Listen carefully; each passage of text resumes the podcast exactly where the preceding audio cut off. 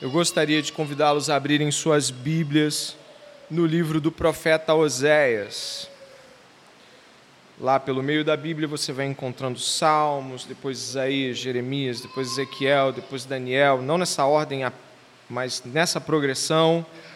E aí você vai achar Oséias.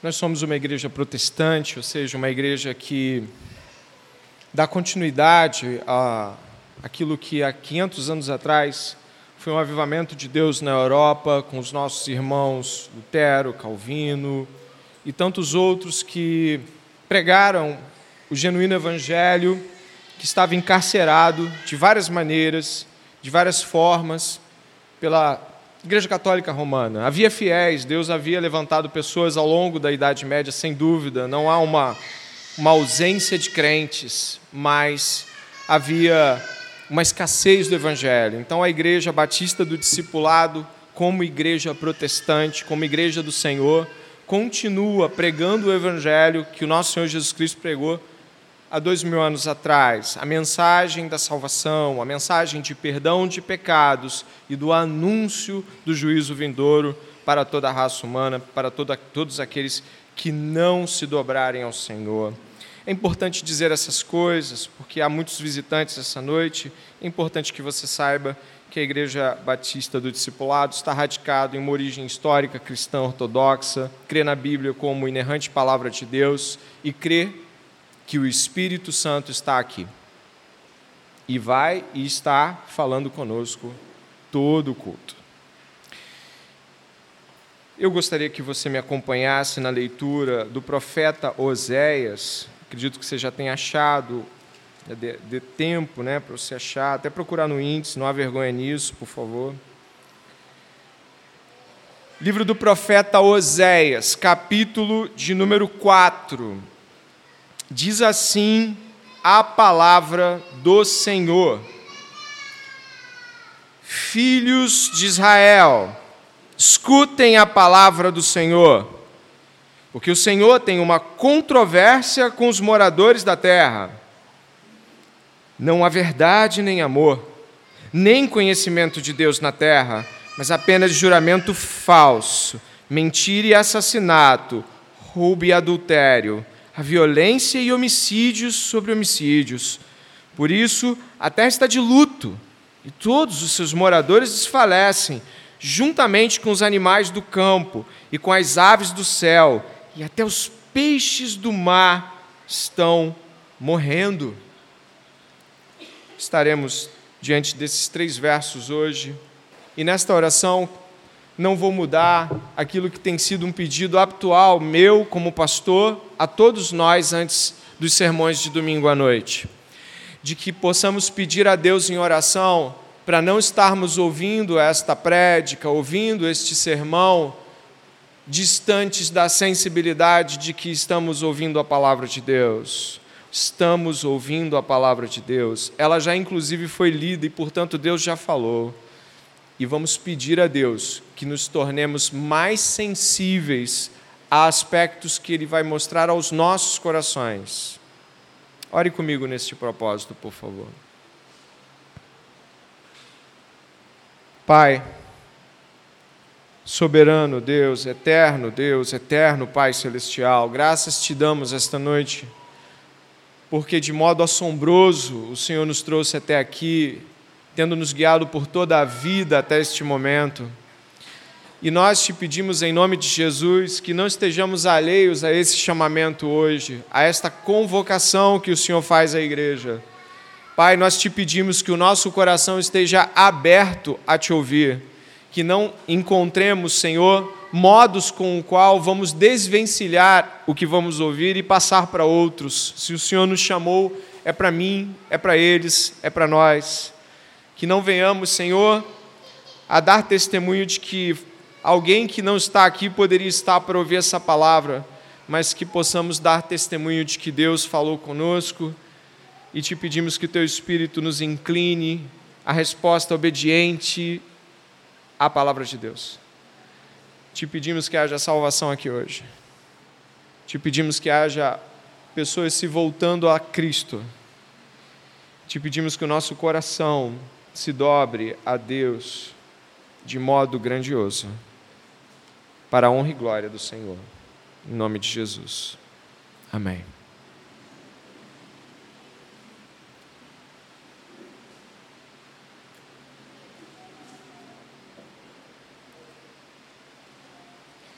Se eu perguntasse aos irmãos dessa igreja esta noite, por que motivo nós estamos aqui? E talvez, sem dúvida, estendesse aos que nos visitam também. Por que estamos aqui? Ou qual seria o objetivo de nos reunirmos aqui esta noite? Já nos reunimos tantas vezes, por que nos reunimos mais esta outra vez? Por que estamos neste dia de março de 2023, reunidos aqui neste domingo. Talvez alguns dissessem, para adorar a Deus, pastor. Nós estamos aqui esta noite para adorar a Deus. Viemos aqui adorar a Deus esta noite. Outros dissessem, louvar a Deus, termos parecidos. Ou mesmo dissessem coisas profundas e igualmente verdadeiras. Vamos aqui ouvir a voz de Deus. Para aprender de Deus, para ter comunhão com os santos.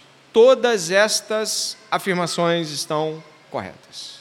Viemos adorar, viemos louvar, viemos aprender, viemos ouvir a voz de Deus, viemos ter comunhão com os santos. Tudo isso está certo. Se você pensou em mais alguma coisa parecida com isso, é possível que você esteja certo também. Mas, quando nós estamos abrindo um livro como esse, o livro de Oséias, e nós nos voltamos para ouvir o que Deus falou com o povo dele no passado, e sendo a voz de Deus, é voz de Deus para o presente também, nós precisamos ser cada vez mais precisos em entender as coisas. Então, não há nada errado em dizer que viemos fazer todas essas coisas essa noite. Eu espero de verdade que o seu coração tenha vindo adorar a Deus. Mas quando nós adentramos as Escrituras, nós encontramos uma afirmação anterior a esta. E eu quero começar te lembrando que a Bíblia traz a história do homem, mas à luz de Deus, a compreensão de Deus, e não uma história do homem apenas. A história é de Deus e o homem está nela, porque Deus a colocou. No livro de Gênesis, dois irmãos cultuam a Deus. Você talvez conheça eles. Acabou que um matou o outro, infelizmente. Caim matou Abel. Mas eles estavam. A narrativa abre com eles num culto. Você já deve ter ouvido falar disso. Mais um pouco à frente, existe um tempo onde a corrupção toma conta do mundo e Deus manda um dilúvio e salva uma família e a família de Noé. Após muitos meses dentro da arca, que é usada por Deus para salvá-los do dilúvio, Noé faz um culto. Você deve se lembrar disso. Ele faz um sacrifício, ele cultua a Deus. Um pouco mais à frente, gerações à frente, algumas centenas de anos à frente, Deus chama um pagão, um adorador de deuses, para cultuar o único Deus verdadeiro. O nome dele é Abrão. E depois você vai conhecê-lo como Abraão. Ele é chamado a cultuar a Deus. Ele, inclusive, entrega ofertas a Deus. Ele erige altar a Deus. Abraão é um homem que cultua a Deus. Se você for adentrando o Gênesis, primeiro livro da Bíblia, você vai achar outros momentos onde pessoas levantam altares para Deus. Mas é no livro do Êxodo, mais precisamente no capítulo 19, após Deus ter tirado o seu povo do Egito, nesta grande trajetória das narrativas de Deus, aplicando a sua redenção, sua salvação para o homem caído, que nós encontramos Deus enfaticamente chamando o povo para ouvi-lo. Da seguinte maneira, Abraão foi chamado e ouviu a Deus, mas no caso de Israel, isso se parece muito conosco. Deus chama Israel para o Monte Sinai e fala com ele.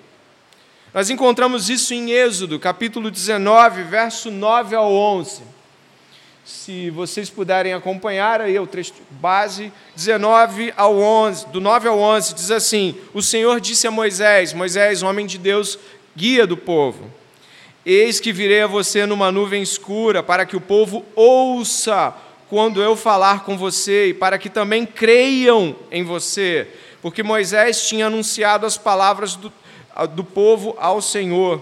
E o Senhor disse a Moisés: Vá ao povo e consagre-o no dia de hoje e amanhã, que eles lavem as suas roupas e estejam prontos para o terceiro dia, porque o terceiro dia, diz o Senhor, à vista de todo o povo, à, vista de todo o povo, descerá sobre o monte Sinai. O que acontece é que Deus desce. Ele desce para falar com o povo em uma posição mais próxima dele. E ordena que ninguém toque no monte. O povo ouve a voz, fala com Moisés, Deus de perto, o povo está ouvindo, e Deus fez isso para que a gente não fosse uma religião como o Islã, onde Maomé assegura ter ouvido a voz do anjo lá num canto onde ninguém nunca viu. E ninguém nunca viu o anjo e só tem que acreditar em Maomé. Deus faz totalmente diferente com Moisés, muito antes. Chama Moisés para diante do povo falar com Moisés, apontando-o como profeta, mas também mostrando que Deus não é um Deus da imaginação de Moisés. Isso é muito significativo logo de cara. Mas o que acontece é que Deus chama o povo para falar com o povo. O que vai acontecer em seguida você conhece muito bem, ou talvez já tenha ouvido falar. Deus anuncia que se eles cumprirem tudo, se eles responderem com obediência, ouvirem diligentemente a voz de Deus, Deus os fará seu povo, os dará bênçãos viverá com eles, será Deus deles, eles serão sacerdotes diante de todos os povos da terra, eles serão os escolhidos de Deus. O povo, então, em Êxodo 19, eu te adianto a narrativa, você tem Bíblia, você pode ler. O povo diz: Nós obedecemos, nós concordamos com tudo que Deus está falando. Então, em Êxodo 20, que é o próximo tomo aí do que nós vamos ver, Deus começa a falar com o povo. Então, Deus falou todas essas palavras eu sou o Senhor, seu Deus, que tirei da terra do Egito, da casa de servidão. Não tenha outros deuses diante de mim. Não faça para você imagem de escultura, nem semelhança alguma que há em cima no céu, nem embaixo na terra, nem nas águas debaixo da terra. Êxodo 20 traz a resposta dessa grande fala de Deus ao povo, e são os dez mandamentos, você já deve falar também nos dez mandamentos. Mas o que eu quero dizer aqui, e o que significa isso para nós, quando Deus inaugura o seu povo, fazendo uma aliança com ele, lhe dando mandamentos para cumprir, Deus chama o povo. E sabe o que, que acontece depois disso? Isso se torna o modo como Deus fala com o povo. Deus chama o povo. E depois que Deus deixa de falar diretamente com trovões e nuvens e essas coisas com o povo de Israel, o que acontece em seguida é que Deus continua falando com os arautos dele. Então você vai encontrar durante toda a história do Velho Testamento o povo indo na direção para ouvir a voz de Deus por meio da palavra. E isso passa a ser o culto do Velho Testamento. E o que acontece é que isso chega até nós, povo de Deus hoje. Quando nós estamos reunidos aqui, nós estamos adorando a Deus, nós estamos ouvindo a voz de Deus, nós estamos fazendo isso tudo, mas primeiramente e historicamente, e ligado a todos os nossos irmãos de todos os tempos. Preste atenção, nós estamos atendendo uma santa convocação. O culto é uma santa convocação de Deus à adoração. Os salmistas vão falar sobre isso várias vezes, sobre adentrarmos o santuário para adorar a Deus. Mas isso não começa na iniciativa humana de adorar a Deus. Isso é uma resposta a uma ordem. Venham. Logo, preste atenção. Por mais que você tenha vindo com as próprias pernas, pode ter certeza absoluta, Deus te trouxe aqui. E se você é crente e não sabia disso, agora sabe porque você está aqui em primeira instância, não é porque você estava tão desejoso em casa, não. O Espírito de Deus te moveu à obediência de estar aqui. Você está atendendo a uma santa convocação. Deus está falando e nos chamou a ouvir. Isso faz com que o culto primeiramente, não seja um, uma ação de graças de alguém extremamente comovido por Deus, mas uma resposta em obediência a um grande Senhor.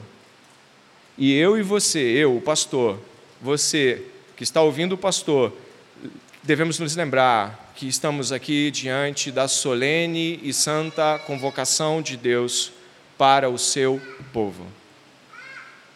Ao entendermos essa realidade, trememos de verdade porque nós vamos ouvir o que Deus tem a dizer para nós, como eles ouviram. Como a história inteira da igreja e dos santos de Deus ouviu. Mas veja bem como houve. Logo, nós estamos atendendo uma santa convocação. Isso permanece. O livro de Hebreus, capítulo 10, verso 25, diz: Não deixemos de nos congregar como é costume de alguns, pelo contrário, façamos admoestações, ainda mais agora que vocês veem que o dia se aproxima. Estamos próximos do grande dia, do grande dia onde o Senhor voltará e julgará com justiça o mundo. É isso que Paulo anuncia em Atos 17. Deus enviará de volta Jesus e ele julgará o mundo com justiça. E nós estamos nos preparando para comparecer diante da última solene convocação naquele dia. Não que não hajam outras assembleias, os santos estarão reunidos para sempre com o Senhor, mas nós estamos antecipando convocações que vão apontar para uma grande convocação naquele dia. Compreendendo esta realidade, você e eu estamos em Oséias capítulo 4. E o que é, pastor? Oséias capítulo 4 é uma convocação. Uma convocação. Depois de Deus ter usado a vida de Oséias, no capítulo 1, 2 e 3, ao ordenar que ele se casasse com uma mulher infiel, para mostrar a infidelidade do povo, depois de Deus ter feito esse movimento ao mesmo tempo simbólico, mas real, porque Oséias casou mesmo com ela, Agora Deus vai direto ao povo, através da boca de Oséias. E apesar de usar metáforas e aspectos que podem ilustrar, Deus é bem direto ao povo. Deus ordena que Oséias chame o povo para uma convocação e vai falar com o povo diretamente sobre o que está acontecendo. E é, é, aqui que eu gostaria que você pudesse mais uma vez se aproximar de Oséias capítulo 4. Agora que você sabe que você está numa santa convocação, ouvindo que Deus te chamou para cá e que você não pode prestar atenção de qualquer maneira e nem pode se distrair, ficar olhando para cima, ou mesmo, ah, quer saber de uma coisa? Eu vou mexer no celular. Isso é um insulto, estamos diante de Deus. Então, nesse momento, Oséias capítulo 4 é uma convocação que nos fará perceber coisas acerca de por que Deus nos chamou aqui esta noite. E é por isso que você está aqui. Deus quer falar coisas com você. Filhos de Israel, verso 1: Escutem a palavra do Senhor, porque o Senhor tem uma controvérsia, em algumas versões, uma queixa com os moradores da terra. E ele continua: Não há verdade nem amor, nem conhecimento de Deus na terra, mas apenas juramento falso, mentira, assassinato, roubo e adultério. O que acontece aqui? Deus chama o povo de Israel para uma assembleia solene a boca do profeta Oséias lança diante deles coisas das quais eles talvez não quisessem ouvir se não fossem convocados por Deus. E o que acontece aqui? Por favor, preste bem atenção. Deus vai usar uma palavra que ele já usou tantas vezes no Velho Testamento. A palavra está aqui no verso 1: escutem ou ouça. E no hebraico, shema Shema Israel. Shema. Você vai ouvir muito essa palavra ainda hoje. Shema Israel. Essa palavra ouça ou Shema Israel é uma das palavras mais comuns no Velho Testamento.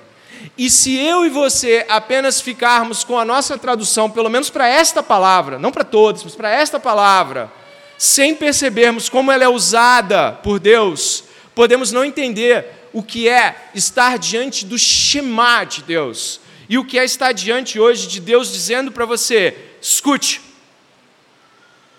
A tradução é boa, mas ela não foi escrita na nossa língua e por isso tentamos nos aproximar ao máximo. Ouve, é isso que Deus está dizendo aqui.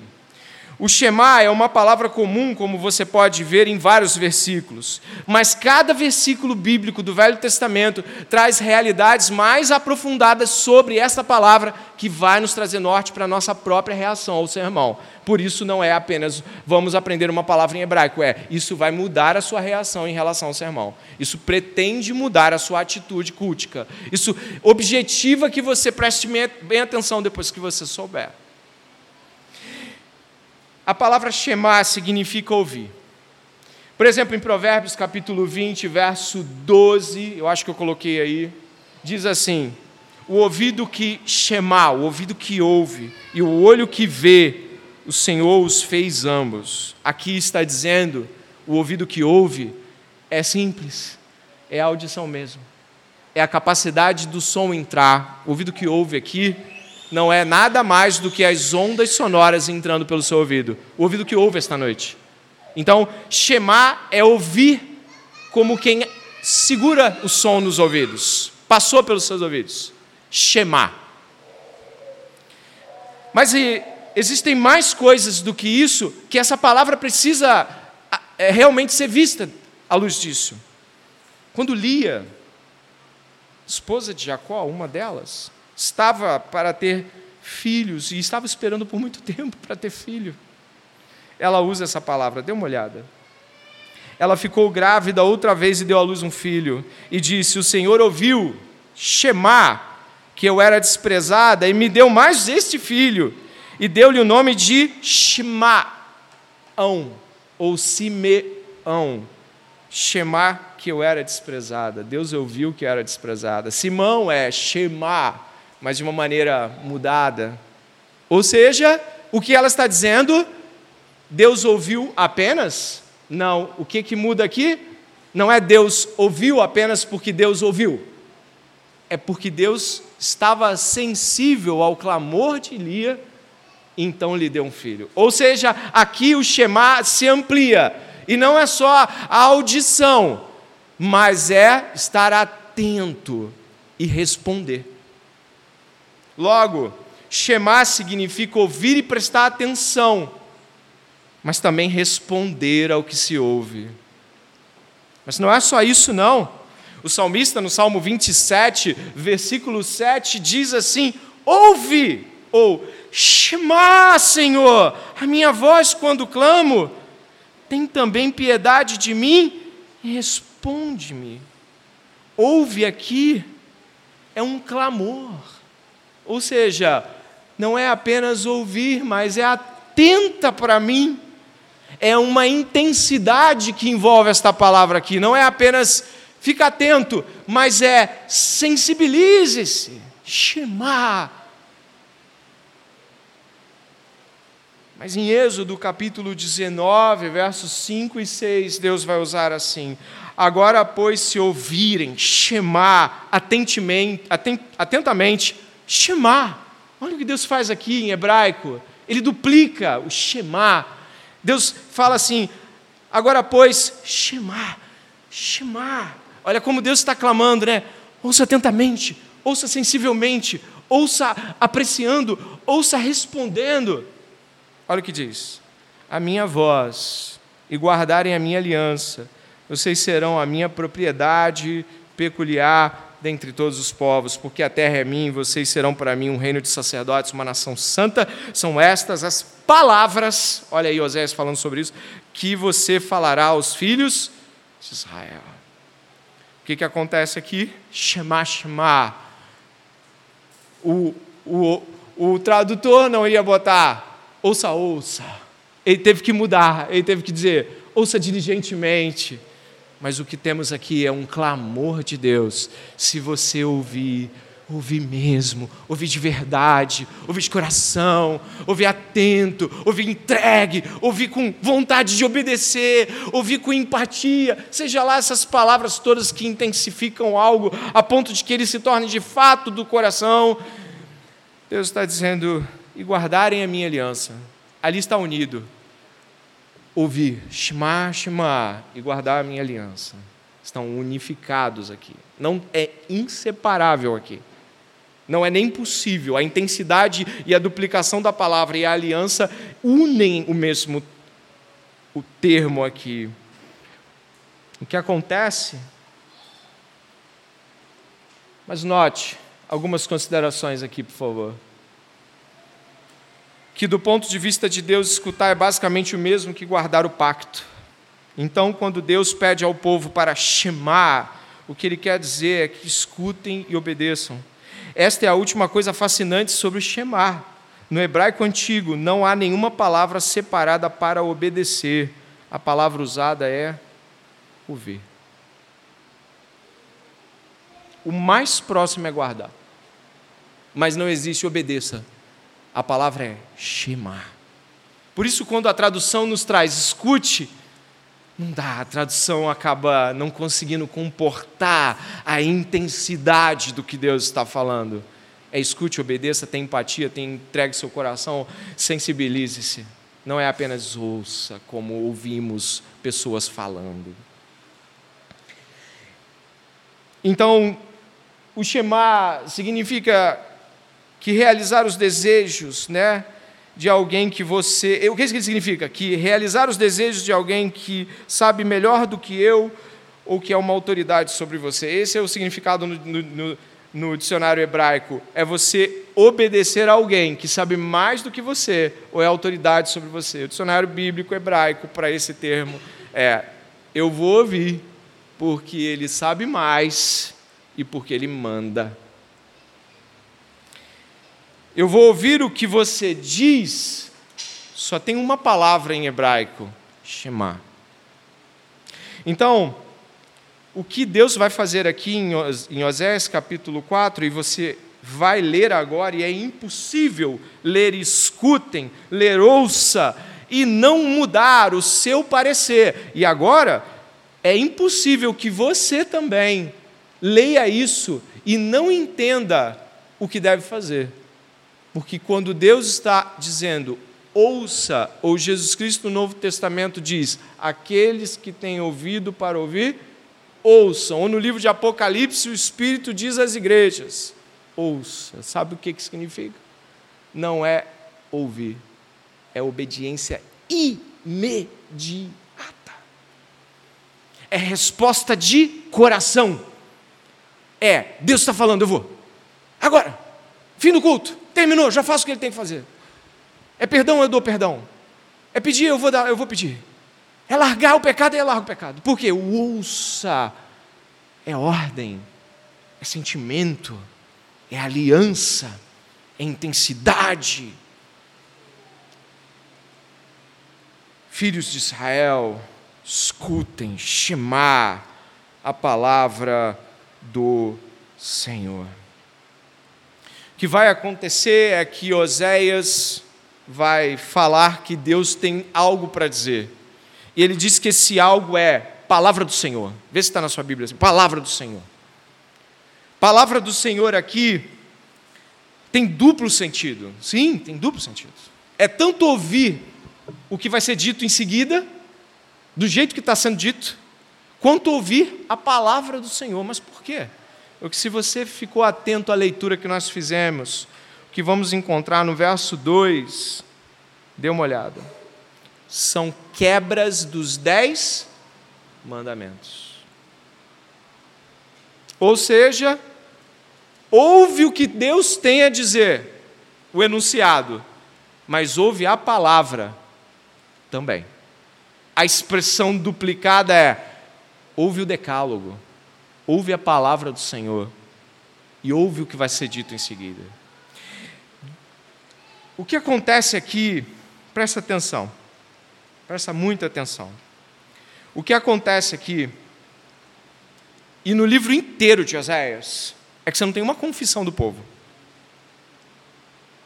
Escuta isso. Não tem um momento em que o povo diz assim, perdão. A própria adúltera Gomer, você vê ela se arrependendo? Você lê o livro de Oséias, Gomer chega para Oséias e fala assim: me perdoa, eu sei que você me comprou, eu sei que eu traí você, eu fiz filho fora do casamento e você cuidou dos filhos. Me per... Você tem isso? Não, o livro de Oséias não traz um povo que admite o que está fazendo. Não traz um povo que diz assim: eu estou em pecado. O livro de Oséias traz um Deus clamando e um povo insensível. E por que deveríamos, esta noite, se não somos Israel, se somos igreja, por que deveríamos atentar-nos para isso? É porque existe algo que muitas vezes não se torna perceptível aos nossos olhos. Deus não está dizendo que todo mundo do povo faz as mesmas coisas. Ele está falando assim, todo mundo adultera, todo mundo mata, todo mundo. Não. Ele está dizendo que isso está espalhado sobre a terra. Ou seja, isso está acontecendo deliberadamente sem freio, e depois você vai ver semana que vem, com auxílio dos sacerdotes. Mas até aqui onde nós estamos, existe uma afirmação genérica de Deus sobre tudo que está acontecendo. E é óbvio que não há nenhuma confissão, não há nomes de pessoas como quem responsáveis. Tem o nome dos reis no começo, mas eu digo, não tem o nome hebraico de cada indivíduo que está em pecado em Israel. Existe homicídio, existe mentira, existe adultério, existe tudo isso, mas não há um nome. E não há confissões também. E isso pode acontecer, sabia? Se por um lado um pastor que deve ser bíblico jamais poderia citar o nome de uma pessoa aqui e o pecado dela, porque isso seria extremamente terrível, o púlpito seria usado de modo indevido, a não ser como Paulo fez, talvez alertando de ações deliberadas contrárias à igreja, mas eu quero dizer aqui de modo objetivo a confissão de um pecado. É possível que eu diga assim: a mentira em nosso meio, por exemplo, e alguém diga, é verdade. Outro diga, é, temos que ficar atentos à mentira, pastor. Ou diga, adultério mental, os olhos, ou talvez até enfaticamente, diretamente carnal, físico. E aquele que não faz isso ou não está nessa prática, mas mente, fala, nós temos que ficar atentos. Muito atentos. Por quê? É um jogo onde nós nos excusamos e tentamos ver onde guardamos a lei e onde talvez tenhamos que mudar alguma coisa. Quando nós estamos ouvindo de que Deus tem controvérsias com os moradores da terra, dê uma olhada no capítulo 1. Obrigado, querido. Dê uma olhada no capítulo 4, perdão. Filhos de Israel, não tem nome, ó. Filhos de Israel, escutem a palavra do Senhor. É uma convocação para toda a Assembleia de Santos de Israel. Venha todo mundo para ouvir. Mas não tem nome aqui. Isso pode cair em corações insensíveis, como uma chamada à observância geral. A não ser que você creia que Deus te chamou aqui para falar com você. A não ser que você entenda que a santa convocação desta noite é coletiva, mas que alcança o indivíduo. Senão, é capaz de você ver o que você não faz e esquecer o que você faz. E dentro dessa realidade, eles não conseguiam ver absolutamente que eram quebradores da aliança, que eram homens e mulheres completamente afastados da presença de Deus, mas fazendo culto, oferecendo sacrifício, cantando cântico. Você sabia disso? Estava tudo em dia. E o que acontece é que isso me lembra bastante quando nós, por vezes, gostamos de afirmar a letra da lei, mas não aquilo que Deus está buscando efetivamente para Israel aqui. Eles tinham uma aparência, muitas vezes, que estavam indo, mas as suas práticas imorais e o seu coração, que é o que nós vamos ver principalmente, é o que Deus acusa eles, não está no lugar. Você já ouviu falar da conversa de Jesus com o jovem rico? Talvez você já tenha ouvido falar. Vou colocar aqui, mas você já ouviu falar dela sim. Jesus recebe a abordagem de um jovem judeu que, o, que se aproxima dele e diz assim: E pondo-se a caminho, correu para ele um homem, o qual se ajoelhou diante dele e perguntou: Bom mestre, que farei para herdar a vida eterna? Jesus lhe disse: Por que me chamas bom? Ninguém, ninguém há bom senão um, que é Deus. E tu sabes os mandamentos? Não adulterarás, não matarás, não furtarás, não dirás falso testemunho, não defraudarás alguém, honra teu pai e tua mãe. E ele respondeu: Olha o que ele respondeu: Mestre, tudo isso guardei desde a minha mocidade. E Jesus, olhando para ele, o amou e lhe disse: Falta-te uma coisa. Vai, vende tudo que tens, dá aos pobres, terás um tesouro no céu. E vem, toma a cruz e segue-me. Mas ele, pesaroso desta palavra, retirou-se triste, porque possuía muitas propriedades. O que, que aconteceu aqui, gente? que, que aconteceu com esse rapaz? Ele falou que cumpria nove ou sete? Os dez mandamentos. Desde crente de berço. Viveu na igreja na infância. Crescido ouvindo os cânticos. Batizado aos sete, aos doze, aos onze, não sei. E aí eu estou brincando numa analogia ao nosso tempo. Mas o que acontece é que Jesus olha para dentro do coração dele e faz um pedido que tem a ver com os dez mandamentos. Tem a ver com o Shema de Deuteronômio. Ame o Senhor teu Deus de todo o teu coração. Então ele diz: tudo bem, que maravilha, Jesus o amou. Jesus se agrada com o que ouve. Vende tudo que tens, dá aos pobres e me segue. Sabe o que, que acontece aqui? Jesus provou o coração dele. E ao ver o coração, exposto, ele dá as costas para Jesus e expõe ao quebrar do décimo mandamento, cobiçando uma vida segura sem Deus, segura em dinheiro. E ao cobiçar e se entregar à sua cobiça, ele quebra também o primeiro mandamento: não terás outros deuses diante de mim, porque faz do dinheiro o seu próprio Deus. E sabe o que vai acontecer?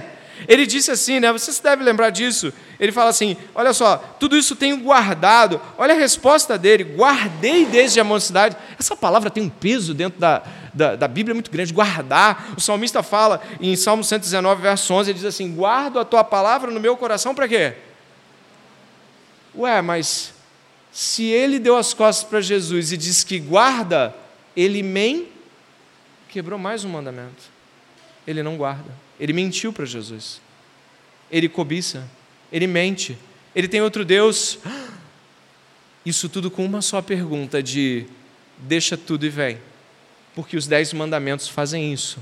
Deixa tudo e vem deixa outros deuses, deixa outros ídolos, deixa a sua ira contra as pessoas e não mate, deixa o seu, a sua sede por sexo fora do casamento e fora da aliança e venha só para o seu cônjuge, deixa a mentira e venha para a verdade, deixa a cobiça e fique com contentamento. Então, quando os dez mandamentos aplicam um duro golpe nesse rapaz, ele expõe o coração dele.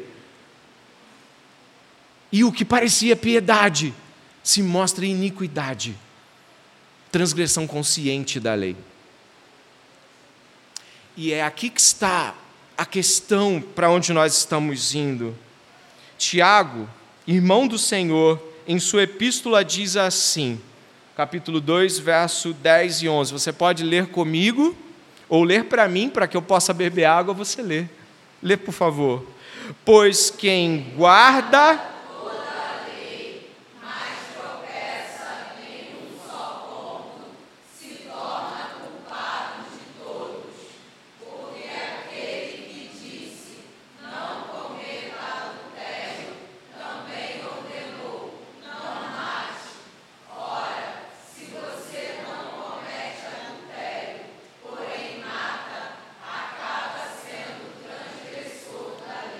porque todos os mandamentos estão unidos.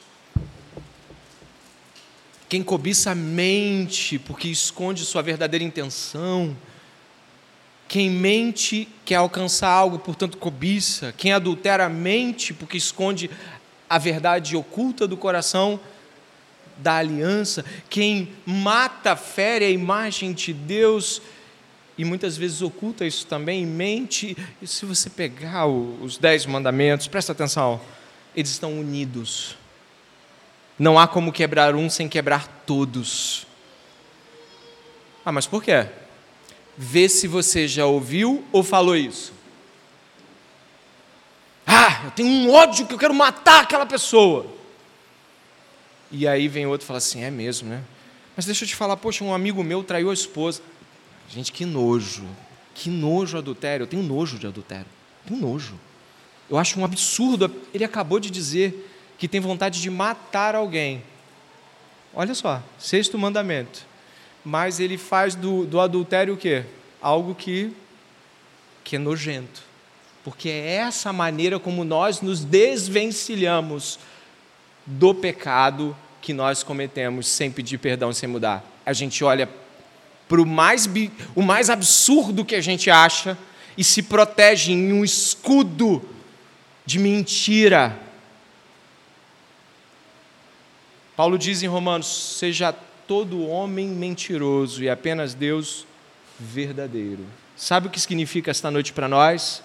O nosso chamado esta noite? Deus está nos chamando para que máscaras de hipocrisia caiam, para que tentativas de achar que um pecado que você não comete ou acha que não comete, porque a face dele está em outro, você venha se arrepender e abandone-o. Para que você não venha a dizer no seu coração: tenho guardado toda a lei, quando se frustra com não conseguir as coisas desse mundo e por isso cobiça, mas nunca tenha identificado isso e talvez nem queira ir tão longe, para que você não seja encaixado como um quebrador de aliança, um quebrador de lei, um pecador. Ao compreender estas grandes verdades, Deus aponta diretamente para Israel as realidades do seu pecado e eu aqui, antes de entrar na parte B, o final, o meio para frente, eu advirto a mim mesmo como crente e a você que me ouve e visitante se não for crente também. Deus está falando sobre nossas hipocrisias e sobre o fato de não sermos zelosos nem em combater o pecado ou possivelmente em aplacá-lo com coisas que achamos que não cometemos. E quando nós fazemos assim, nos tornamos insensíveis ao Shema. Porque o que faz separação entre nós e o nosso Deus é o nosso pecado. Talvez você esteja assim, poxa, palavra inspiradora, ou palavra reflexiva, ou há muito tempo que eu não fico muito mexido em sermão, mas também não estou não, mas olha, eu estou entendendo. Pode ser que eu chegue em casa e eu veja alguma coisa que eu estou em falta. São movimentos que muitas vezes eu tenho muito medo de fazer quando Deus fala, porque eles escondem acomodações de uma vida que não está preocupada se está em pecado ou vivendo a aparência do mal. Por isso, toma cuidado para não ouvir essas coisas e aí Passou aí uns cinco minutos, você já está pleno para outras conversas no final do culto. O Espírito do Senhor está aqui. E um dia nós estaremos diante de Deus de uma maneira. O julgamento do grande trono branco diz algo aterrador: céus e terra fogem diante da presença de Deus, e os homens caminham sem terem como voltar para diante de Jesus. Os livros são abertos, a terra dá os seus mortos, o mar dá os seus mortos, e todos são julgados em reta justiça. Hoje há misericórdia, mas naquele grande dia, o justo juiz não estará oferecendo misericórdia, senão aquela que deu em tempo presente hoje. E Deus vai dizer que tem uma controvérsia contra Israel uma queixa contra Israel. Ele vai dizer que Israel é como filho, ainda usando as representações de uma mãe com os filhos, de uma Gomer e seus filhos, a prostituta citada nos capítulos anteriores, com os moradores da terra, preste atenção, com os moradores da terra, não é toda a terra, ele está falando com Israel, lembra do começo? Filhos de Israel. A controvérsia dele ali é aplicada dentro do povo da aliança, que está territorialmente em Israel. O povo da aliança está dizendo, Deus está dizendo para o povo da aliança que tem uma controvérsia contra eles. Neste momento, não é sobre toda a terra, mas toda a terra onde o povo dele está. E é algo aqui muito significativo para que você possa ver e perceber. Deus está falando com eles porque lhes deu uma terra. Deus é o arrendatário. Deus é aquele, como na parábola de Jesus, que deu uma terra para ser cultivada e que depois volta para cobrar os frutos daquela terra. Então, Deus está dizendo assim: moradores da terra, ou seja, aqueles a quem eu arrendei e dei essa terra para que façam uso, eu tenho uma queixa contra vocês. Deus vai a eles de uma maneira muito impressionante. E o texto aqui, na minha versão, ele, ele não carrega a estrutura hebraica no verso 2, parte B. Ah, está assim: não há verdade, nem amor, nem conhecimento de Deus na terra. A versão em hebraico é: não há verdade, não há amor, não há conhecimento de Deus. Há três nãos no hebraico. Essa tripla negativa no hebraico intensifica o não de Deus. Não há mesmo. Para todo lugar que eu olhe, não há nada. Não há amor mesmo. Não há verdade mesmo. Não há conhecimento de Deus mesmo essa, essa tripla ênfase de Deus está mostrando: ah, não há. Eu olho, mas não vejo, não há nada. Deserto de amor, verdade e conhecimentos de Deus. E esse começo dessa tripla negação começa com, e aí preste atenção, porque tudo vai se conectar com coisas que já dissemos. Não há verdade. Essa é a primeira afirmação. Não há verdade. Mas que verdade? Como Deus começa dizendo que não há verdade? Osés não está falando a verdade? Eles não têm a Torá? Será que nenhum sacerdote sabe um mandamento? Será que todo mundo esqueceu? Não, ele não está falando de verdades de proposição. Isso é verdade, isso é mentira, isso é verdade, isso é mentira. É verdade que não deve matar, é mentira. É, é, é... Não, ele não está falando desse tipo de verdade. O termo utilizado aqui é algo como confiabilidade, fidelidade e empenho de palavra. Deus está tratando com o povo da aliança. E o que poderia ser mais completo é: não há verdade fidedigna, não há fidelidade à verdade, não há verdade fiel. Essa palavra, verdade, apesar de não estar errada, mais uma vez não comporta a intensidade de um texto como esse, mas é o que é possível para nós, porque nós não temos nenhuma palavra em português que é verdade fiel. A gente não tem isso no nosso vocábulo, tá? Então, não tem. O tradutor fez o melhor e nós somos gratos. Mas, verdade fiel. E por que isso é importante para nós? O que é esta palavra em hebraico? John Mackay, comentarista do Velho Testamento diz o seguinte: essa confiabilidade em palavra e conduta é característica daqueles que cuidam para que a sua fala transmita a verdade e que cumprem os compromissos que assumiram. Eu vou deixar você olhar. Esse é o significado da palavra em hebraico.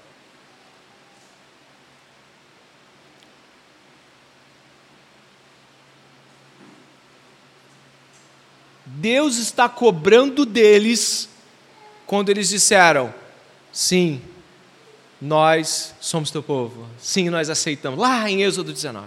E Deus está lançando a aliança como base, dizendo assim: vocês não estão sendo fiéis à verdade que assinaram embaixo.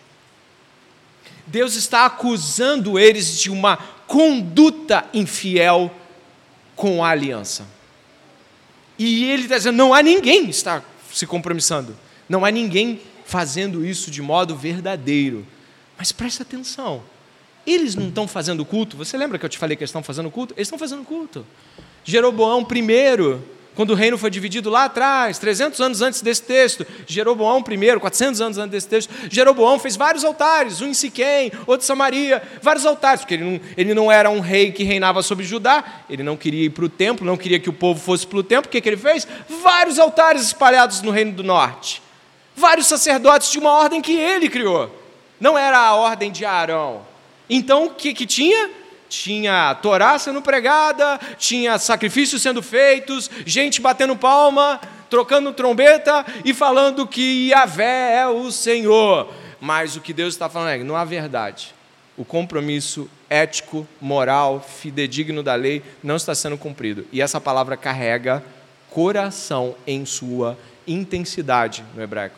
Ou seja, não há verdade aí dentro e por isso não há verdade aí fora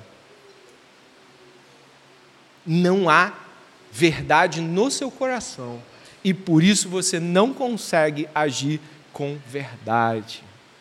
Tanto é que a palavra seguinte é fenomenal. Não há amor. Não há amor. Mas que amor é esse? A palavra é reset. Sabe que essa palavra? Eu já falei aqui para a igreja. Amor fiel. Não há amor fiel no coração de vocês. Não há fala verdadeira, não há amor verdadeiro, amor fiel, amor de aliança, Ou seja, quando nós estamos falando sobre a ausência desse amor fiel, nós estamos unindo com a palavra fiel. E amor fiel em, em hebraico, hesed, ali falta só um parêntese para fechar hesed, se refere ao comprometimento mútuo que deveria caracterizar as partes numa aliança. Uma disposição, preste atenção, interior que deve ser evidenciada por ação exterior apropriada. Não há amor no seu coração. Agora para, olha o que Deus está cobrando de Israel. Ele não está cobrando aparência de obediência, ele está cobrando coração. Ele não está pedindo que apenas regras sejam cumpridas, ele está falando: eu quero que você sinta, se entregue, deseje, zele, se entrelace comigo. A realidade fundamental é que o amor e a fidelidade, o amor fiel, o amor recede, deveria moldar o relacionamento com Yahvé. O relacionamento com Yahvé, o Deus Pai de Jesus Cristo, é um relacionamento moldado por amor. Ouve Israel, o Senhor, vosso Deus, é o único Senhor. Portanto, cumpra todos os meus mandamentos. Portanto, ame ao Senhor teu Deus com todo o seu coração, com toda a sua alma e de toda a sua força. Essas palavras que hoje lhe ordeno estarão no seu não estarão apenas em movimentos de ação litúrgica no culto, no seu coração ainda sobre esse texto, John Mackay vai falar o seguinte sobre o amor fiel era essencialmente, o amor fiel era essencialmente uma reação compassiva que era motivada pela necessidade que percebemos que o outro tem. Ele se recusa a ser a, a, ela se recusa a ser reduzida a uma rígida e mecânica aderência a um conjunto de normas. O que isso significa? Está aqui cultuando, mas não está. Está, mas não está. Está, mas está distante. Está, mas está com a cabeça no problema. Está, mas está com medo de ser mandado embora. Está, mas está onde?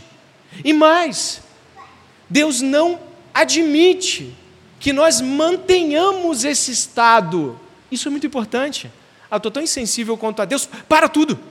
E vai buscar sensibilidade na presença do Espírito. Ah, não, eu, eu acho que assim, há muito tempo que eu não leio a Bíblia e, e, e percebo ela falando comigo, para tudo. Busque o Senhor. Isso é muito perigoso. A hipocrisia religiosa, ela guarda terríveis males que vão se desdobrando em, em ações pecaminosas explícitas depois. Primeiramente, uma capa de piedade, depois nem a capa consegue ficar mais. E por fim, não há conhecimento de Deus na terra, verso 1, parte B. Não há conhecimento de Deus na terra. O que acontece é que o conhecimento de Deus é relacionamento íntimo com Deus.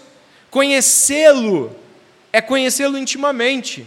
Suas letras e palavras devem tocar o nosso coração e isso trazer conhecimento de Deus como relacionamento e não apenas uma decoreba, e não apenas saber as palavras, mas ser totalmente afetado por elas. Qualquer um de nós que já esteve apaixonado, quando o outro, motivo de nossa paixão, diz: Eu te amo, que saudade, como é bom tê-lo aqui. A pessoa se derrete, porque ela está completamente entregue àquela realidade. Deus pede muito mais do que qualquer paixonite que você e eu já tenhamos. Deus pede uma integridade completa do nosso coração, onde nada e nem mesmo uma paixão encontra lugar sem Deus. Por isso, esta noite, eu vou lhe fazer uma pergunta que só você pode responder e diante de Deus. Está insensível quanto à palavra? Poderia estar aqui, mas poderia não estar? Pode orar como pode não orar, pode ler como pode não ler. Pode, pode ser que amanhã você leia a Bíblia, mas se não ler também não vai fazer nenhuma diferença. Está insensível. Está insensível. Não está se entregando. Não está preocupado de estar insensível. Preste atenção, você imaginava Deus falando assim: Ó, eu vou acabar com tudo. E Deus chega para Israel e fala assim: Você não sente amor por mim? Você não me obedece porque você não gosta de mim? Você não se entrega para mim? Nossa, Deus, cheio de amor para apontar para Israel: O teu lado de dentro não está comigo. É dito nas Escrituras: Filho meu, dá-me o teu coração indo para o final. O que acontece é que o contrário acontece. Presta atenção, por favor. Olha o que acontece aqui. Mas apenas juramento falso, mentira e assassinato, roubo e adultério, a violência e homicídios sobre homicídios. Eu não sei se eu coloquei esta parte, eu acho que eu não coloquei esta frase, não. Não existe vácuo espiritual. Você sabe o que é vácuo? Vácuo é uma expressão que explica a ausência de, de ar em algum lugar. Às vezes os carros de Fórmula 1 passam e eles passam tão rápido que eles arrastam o ar de tal forma que tem um vácuo ali. O vácuo é como se fosse uma ausência. Outros poderiam explicar melhor, mas o que eu quero dizer aqui é: não há vácuo espiritual. Onde o amor não está, a maldade impera. Onde a sensibilidade não está, o pecado entra. Onde a virtude não está, o vício se estabelece. Não há vácuo espiritual. Ninguém está aqui hoje insensível a Deus e acha que está insensível a tudo. Você está insensível a Deus, mas está sensível a alguma coisa. Então não há vácuo. Você não está em um neutro lugar, ou você está sensível a esta pregação, ou você não está. Mas não estar sensível a esta pregação não significa não estar sensível a outras coisas. Por isso, Deus vai dizer, olha que coisa grave no verso 3, por isso a terra está de luto. Olha, olha que, que, que expressão em hebraico, a terra chora. É isso que está escrito em hebraico, a terra está chorando. Mas o que, que aconteceu? A gente estava falando de pessoas, estava falando de Israel, e de repente aparece uma terra aqui, o que, que houve? Pois é, Deus está ali assinalando a quebra de vários aspectos do decálogo, as, as dez palavras, os dez mandamentos, não é isso? Ó, olha lá, ó, mentira na fala, assassinato, roubo, adultério, homicídio. Você está vendo isso aí, né? Muitos momentos de quebra, além da, do, da própria infidelidade, que é a quebra do primeiro mandamento, do segundo mandamento, do terceiro mandamento. Então, mantendo o culto, hein? Quarto mandamento em dia, estão reunidos. Sábado está guardado. E com o coração aonde? Mas olha o que, o que a gente vai ver aqui agora. A terra está de luto e todos os seus moradores desfalecem juntamente com os animais do campo e com as aves do céu, e até os peixes do mar estão morrendo. O que, que aconteceu aqui do que nós estamos falando para entender essa realidade? Presta atenção.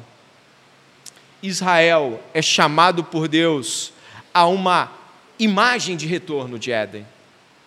Um jardim foi plantado no Éden e o homem quebrou a aliança com Deus, e o homem foi expulso da terra. E aí o que, que Deus faz mais uma vez? Ele faz uma aliança com o homem e chama para uma terra.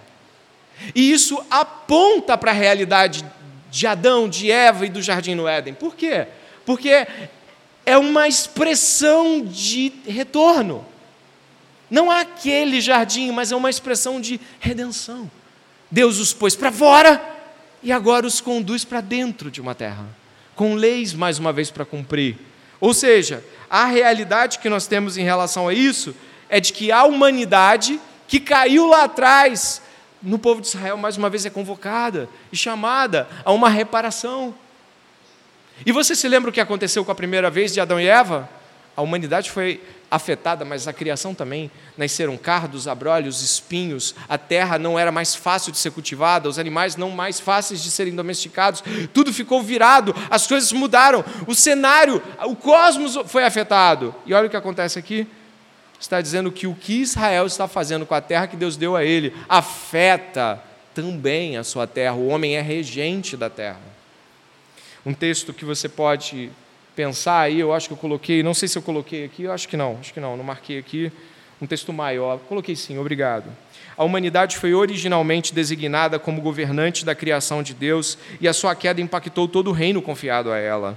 Exatamente como o erro de um monarca traz sérias implicações para o bem-estar de todos os seus súditos. De modo semelhante, Israel, como o povo redimido de Deus, foi encarregado de um papel especial como mordomo da terra da promessa, o que aponta para o que foi perdido no Éden e prefigura o que seria retomado desse momento em diante.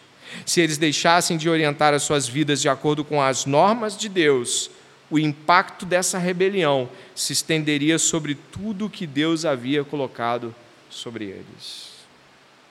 Sabe o que Osés diz no capítulo 6, verso 7? Pode ler.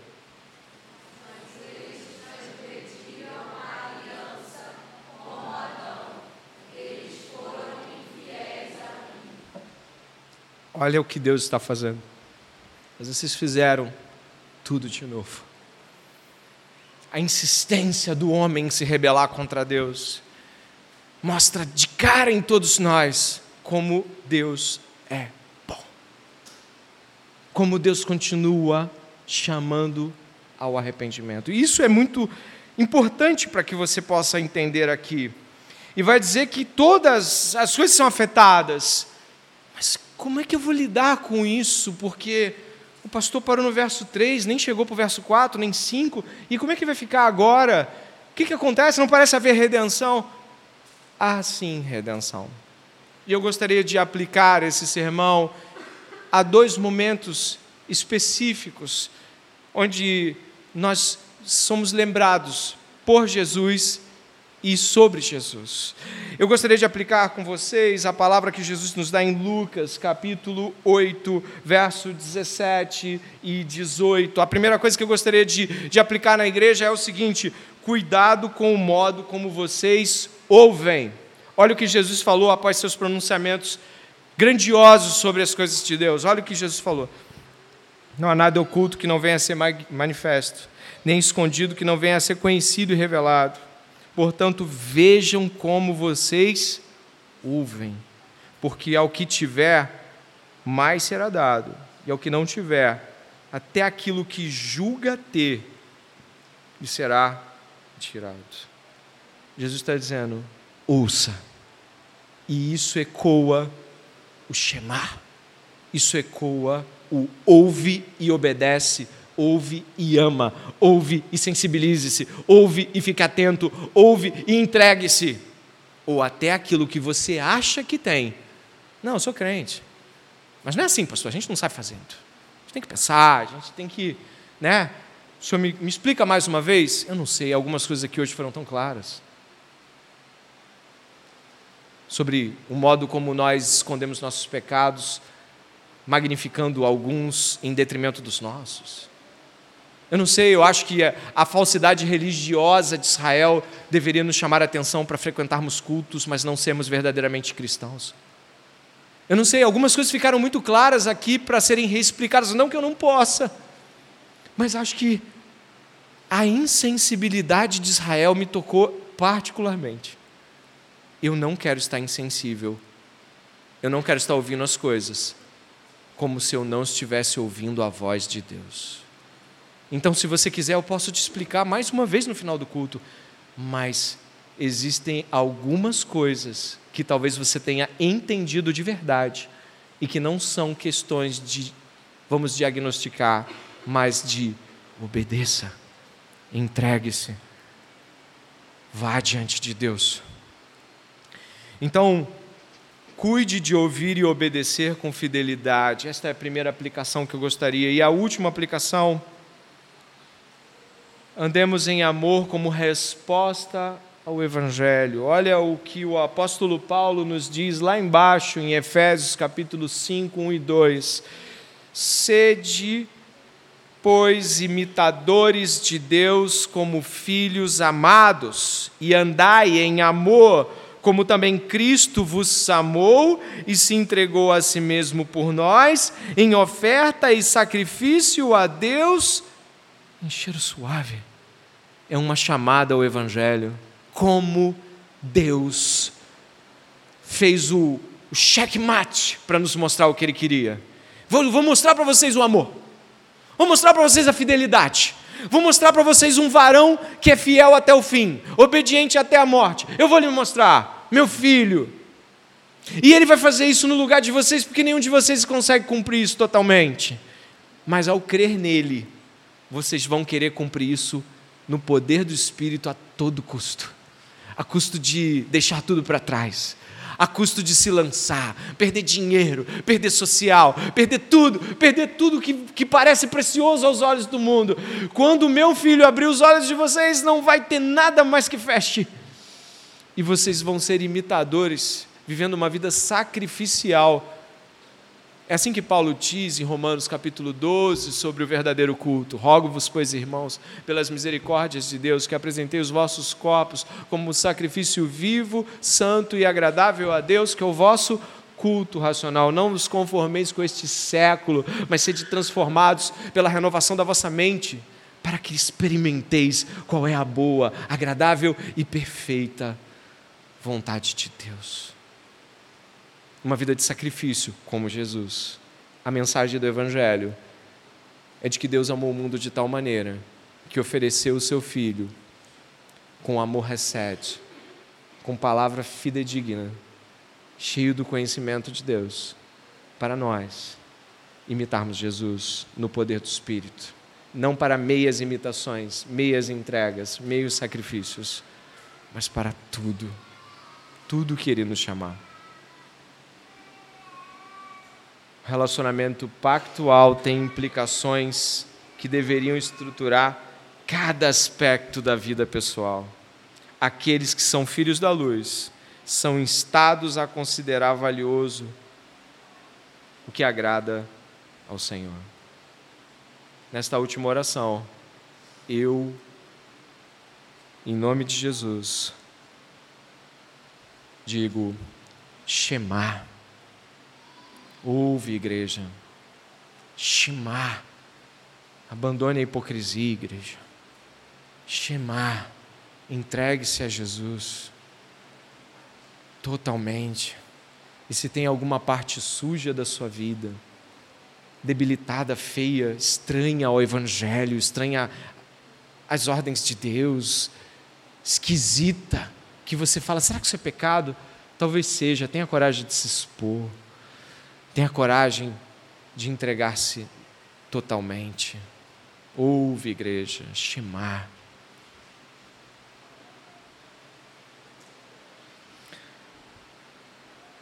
Deus poderoso, te damos graça nesta noite, porque o Senhor sonda os nossos corações e sabe quando nós estamos mentindo e sabe quando nós estamos fingindo. E o Senhor nos trouxe à tona hoje pecados que fomos alertados a pararmos imediatamente. A insensibilidade, a mentira, a infidelidade devem deixar lugar e o amor a verdade e o conhecimento de Deus devem inundar o nosso coração. Pai, em nome de Jesus, que a gente responda a mensagem do Evangelho, deixando tudo a todo custo. Senhor, que não venhamos a medir esforços esta noite por aquele que não mediu os esforços por nós. Que venhamos a responder com toda entrega ao único Deus verdadeiro, a qual todos estarão um dia prestando contas, eu e eles, todos aqui. Ninguém sabe se vai morrer amanhã ou na saída aqui do culto, Deus só tem agora.